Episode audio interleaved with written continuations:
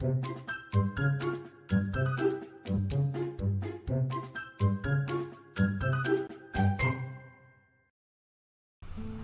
大家好，欢迎收听《给个说法》，我是德意法律事务所的林小编。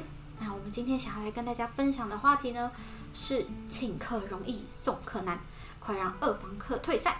那在我们开始之前呢，先让我来介绍一下我们今天的来宾有刘律师，Hello，大家好，我是刘律师。还有我们的周律师。Hello，大家好，我是周律师。是，那我们在上集哦上上集的节目，我们已经有邀请过两位律师来跟我们讲，就是以我们今天是租客的立场，我们今天遇到了一些租屋上的问题，我们可能要怎么处理呀、或是我们应该正常来说，法律上可以保障我们的权益是什么？那今天我们要把整个立场反过来，我们想要询问的是，如果今天我是房东，有哪些问题我可能要小心或是要注意的？嗯哦，我觉得大家如果当一个房东的时候，最关心的应该是，包括如果他欠我钱的时候，我要怎么跟他要这个房租、嗯嗯哦，或者是说，哎，如果他租约到期了，那他不走要怎么办？对，对，那这个我们留在后面来讲。我们先从前面，如果在出租的期间，到底我下一个房客要来了，我可不可以开我的现在这个房客的房子哦，直接给下一个房客看？哦，所以就是现在现任的房客他还住在里面这样子。对对对，哦那是不是我的房子我可以自己使用？所以就算租出去了，我也可以把它打开给其他人看呢？周律师，这样是当然不行的哦，因为我们出租的时候就是把我们的房子的使用权租出租给我们的房客，嗯嗯，所以我们随便拿我们的钥匙或者是找锁这样进入已经出租的房子的话，可能会有刑法上侵入住居的问题，哦然后另外民事也有民事上侵害呃隐私权的问题，就会带来后续的损害赔偿的问题，所以是绝对不能拿着钥匙或请锁这样开门进入已经出租的房子。嗯嗯，所以其实我们在平常生活上，大部分应该会建议说，房东可以先跟现任的房客先联络，然后先确认这件事情，然后约定好时间，因为不然像刚刚刘律师提到，就是有些房东会觉得这是我自己的。房子，那我今天想要给之后可能想可能会来租的嗯房客看，所以他就直接开。问题是，现在对人家来说，那是他生活的一个区域，嗯其实是有隐蔽性的这个问题，还有个人隐私啦。嗯对嗯对，对，所以这部分的话也是请房东要稍微小小注意的。虽然那个是你的房子，但是你今天租出去给人家，那是人家自己的个人生活的范围，那你也是要顾虑一下，你自己也要尊重一下你现在的房客，最好还是在要看房前，还是先联络一下，确认一下状况。嗯，得到房客的同意再进去。没错。对对对，那接下来我们在租屋的期间呢、可能上次我们有讲到，到底是谁要修哦？租屋期间坏掉的东西哦，哦。那我们上次说，诶，是房东，房东要负责哦是。如果东西坏掉的话，房东要负责把它修好，因为我们要提供一个可以让人居住的房子。嗯好，那如果是房客弄坏的东西的时候要怎么办？我们今天要讲的一部分就是，呃，我们当然是说，诶，如果不小心或是天灾人祸啊，反正导致了我们的啊屋内的啊用品或者是屋内的设备坏掉，那就是房东负责。是，但如果是房客恶意的破坏了我们的房子，导致我们房子受有伤害，和，我们的呃设备哦坏掉了，然后或者是甚至有人更坏，就是、哦、刮墙壁或者怎么样，然后哦，一走了还有听过之。拆沙发的，对对对，这样的人哦，他是故意的、恶意的来破坏我们的房子，那这个时候应该要怎么办呢？嗯嗯，嗯，这时候房东就可以用民法第一百八十四条第一项规定向房客请求损害赔偿，因为民法的刚刚刘律师提到的修缮的责任只用在房客没有故意或者是之类其他的情况下才可以用，所以房客不能随便像就自己故意弄坏什么堵塞马桶啊，或者是刮墙壁啊，打打把门敲坏之类的东西砸坏，再向房东说我要修这个东西，这是法律上不允许不允许的。是，那这部分我也可以帮周律师补充一下一些实物的案例。其实就是像有一些，嗯，房东一开始也会规定说，哎，我们今天租屋这一间可不可以养宠物？其实刚刚我提到关于沙发坏掉，其实很容易发生是在有养宠物的人家，对他们在租屋的时候，通常房客也会跟房东沟通说，哎，我家可能有猫咪啊，有狗狗啊，那我们可以。可以养吗？就是我租在这个房子，你可以接受吗？那房东当然会说哦，可以，但是你可能要小心什么。所以其实有些东西，我觉得是一开始都有讲好。那当然也有遇过，就是比较嗯没有那么好的状况，就是可能你已经知道猫咪或是狗狗，它们会有习惯性去挠。那个沙发的状况，所以你沙发其实如果你有保护，就是有做一些适当措施去保护它，通常不会到那么严重的损坏。但像有一些新闻，我不知道大家有没有看过，有一些是比较偏向是那种文字版的，然后媒体，然后不是在电视上看到，他们就有说，就是有些沙发可能已经被挠到，就是你已经看到只剩骨架，然后花絮满天飞。这种情况，我觉得真的是太夸张了，太夸张过分了。对对对，像这个部分的话，其实的确，就像周律师刚刚说的，房东是有权跟房客求偿的。对，嗯。好，那如果是我们今天作为一个房东，刚刚说的最关心的，当然是我要收到租金哦。我的房子出租，我就是要收到租金。是。那 如果今天房客今天就不租了，或者说他他跟我说他要租，但是他就是不付钱，然后他还是继续住在里面。那这时候我到底要怎么跟谁要钱？当然是跟房客要。嗯，但要怎么要呢？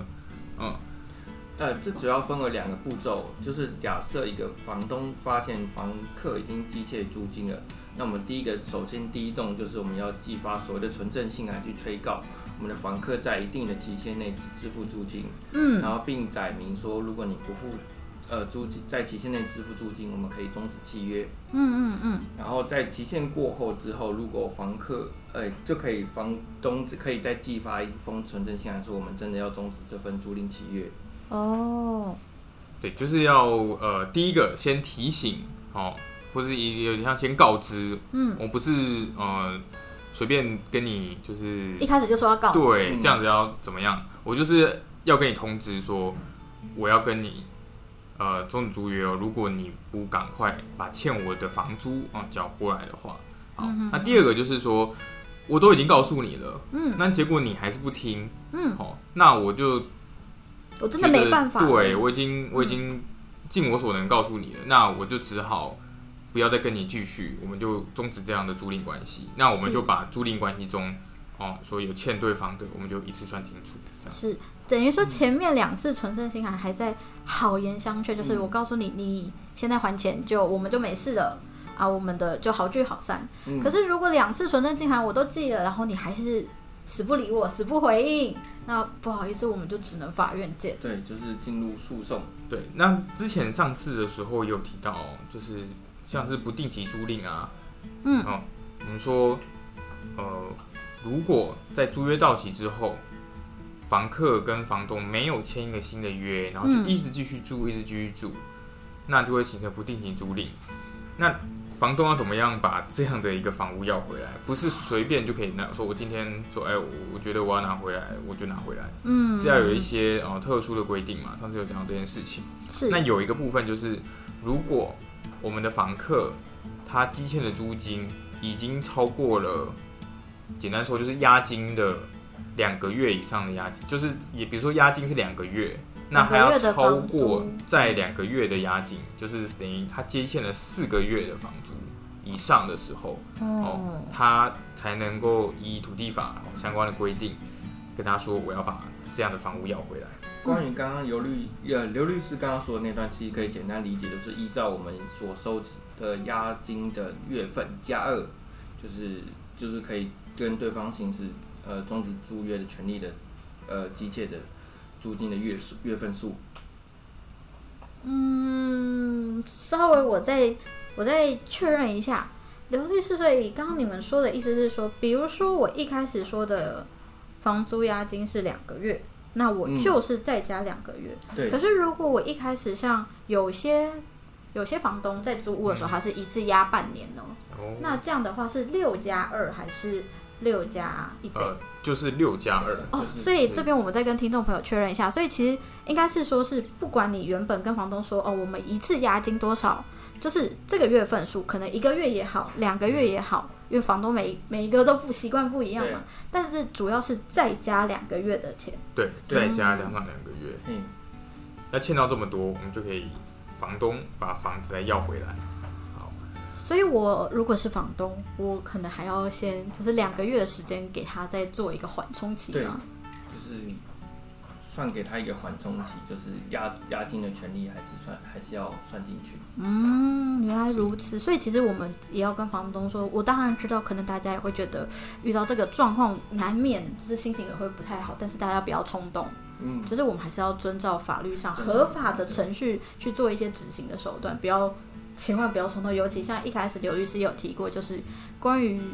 可能你就闯进了，直接冲进去了。对，直接冲进去，你反而会反被告。对，这非常危险。对对对。OK，那还有一个是，应该是说，如果那个房客他就是欠我们钱，那我刚刚也说了，我们如果他已经欠到一定的哦一个月份或者一定的比例了，好，我们就跟他终止租约。嗯。但是他就没有还我们钱。嗯。然后还把东西都丢在我们的。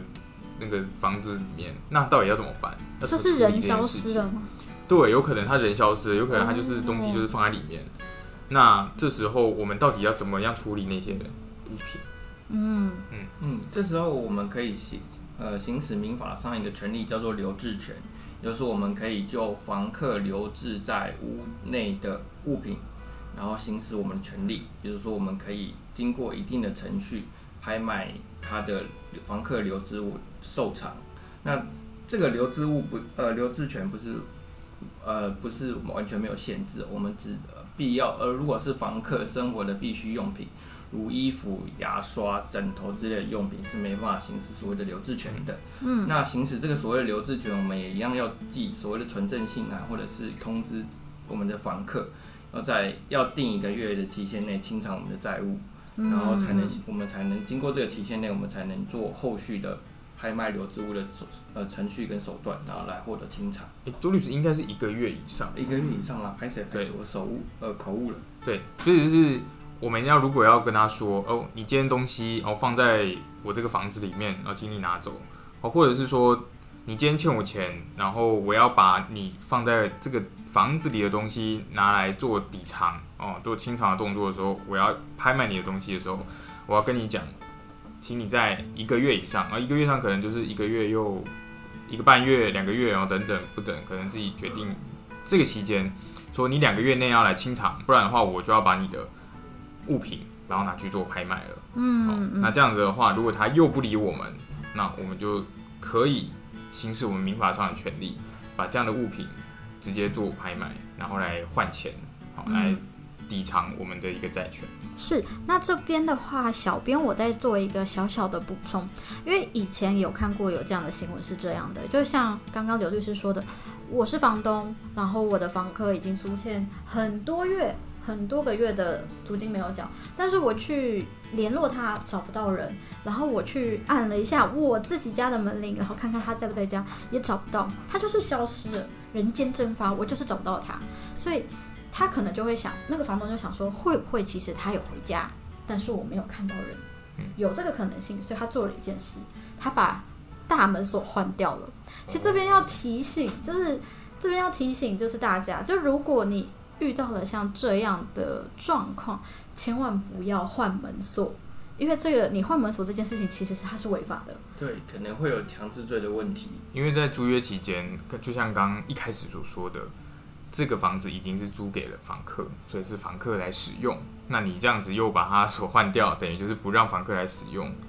对啊，那就是除了违反租约以外，更可怕的是有强制，就是等于限制他的自由的意思哦。对对对，因为我觉得这部分其实。刘律师一开始提到的，跟我后面这边补充的，反而是很多房东没有意识到的事情。因为大家都有一个观念是，这是我自己的房子，这是我的所有权，我应该要可以进去。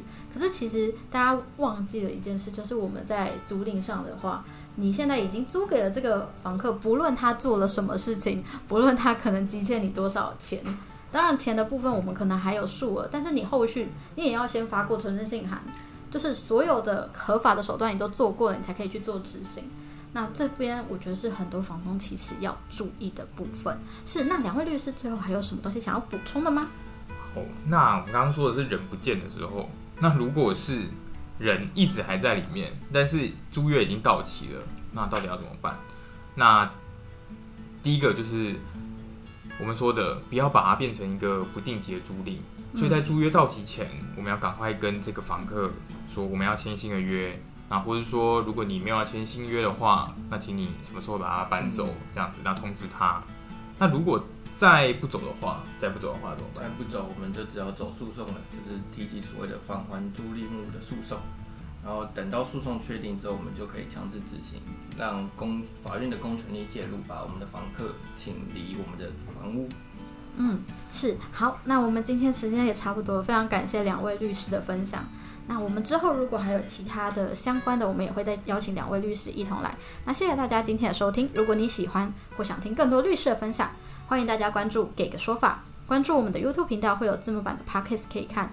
如果你有其他法律问题想咨询，也欢迎 Google 搜寻“德意法律事务所”来电询问。我们每周五晚上九点半在 Podcast YouTube 平台与你们再次相会。我是林小编，我是刘律师，我是周律师。谢谢您收听《给个说法》，我们下次再见，拜拜拜。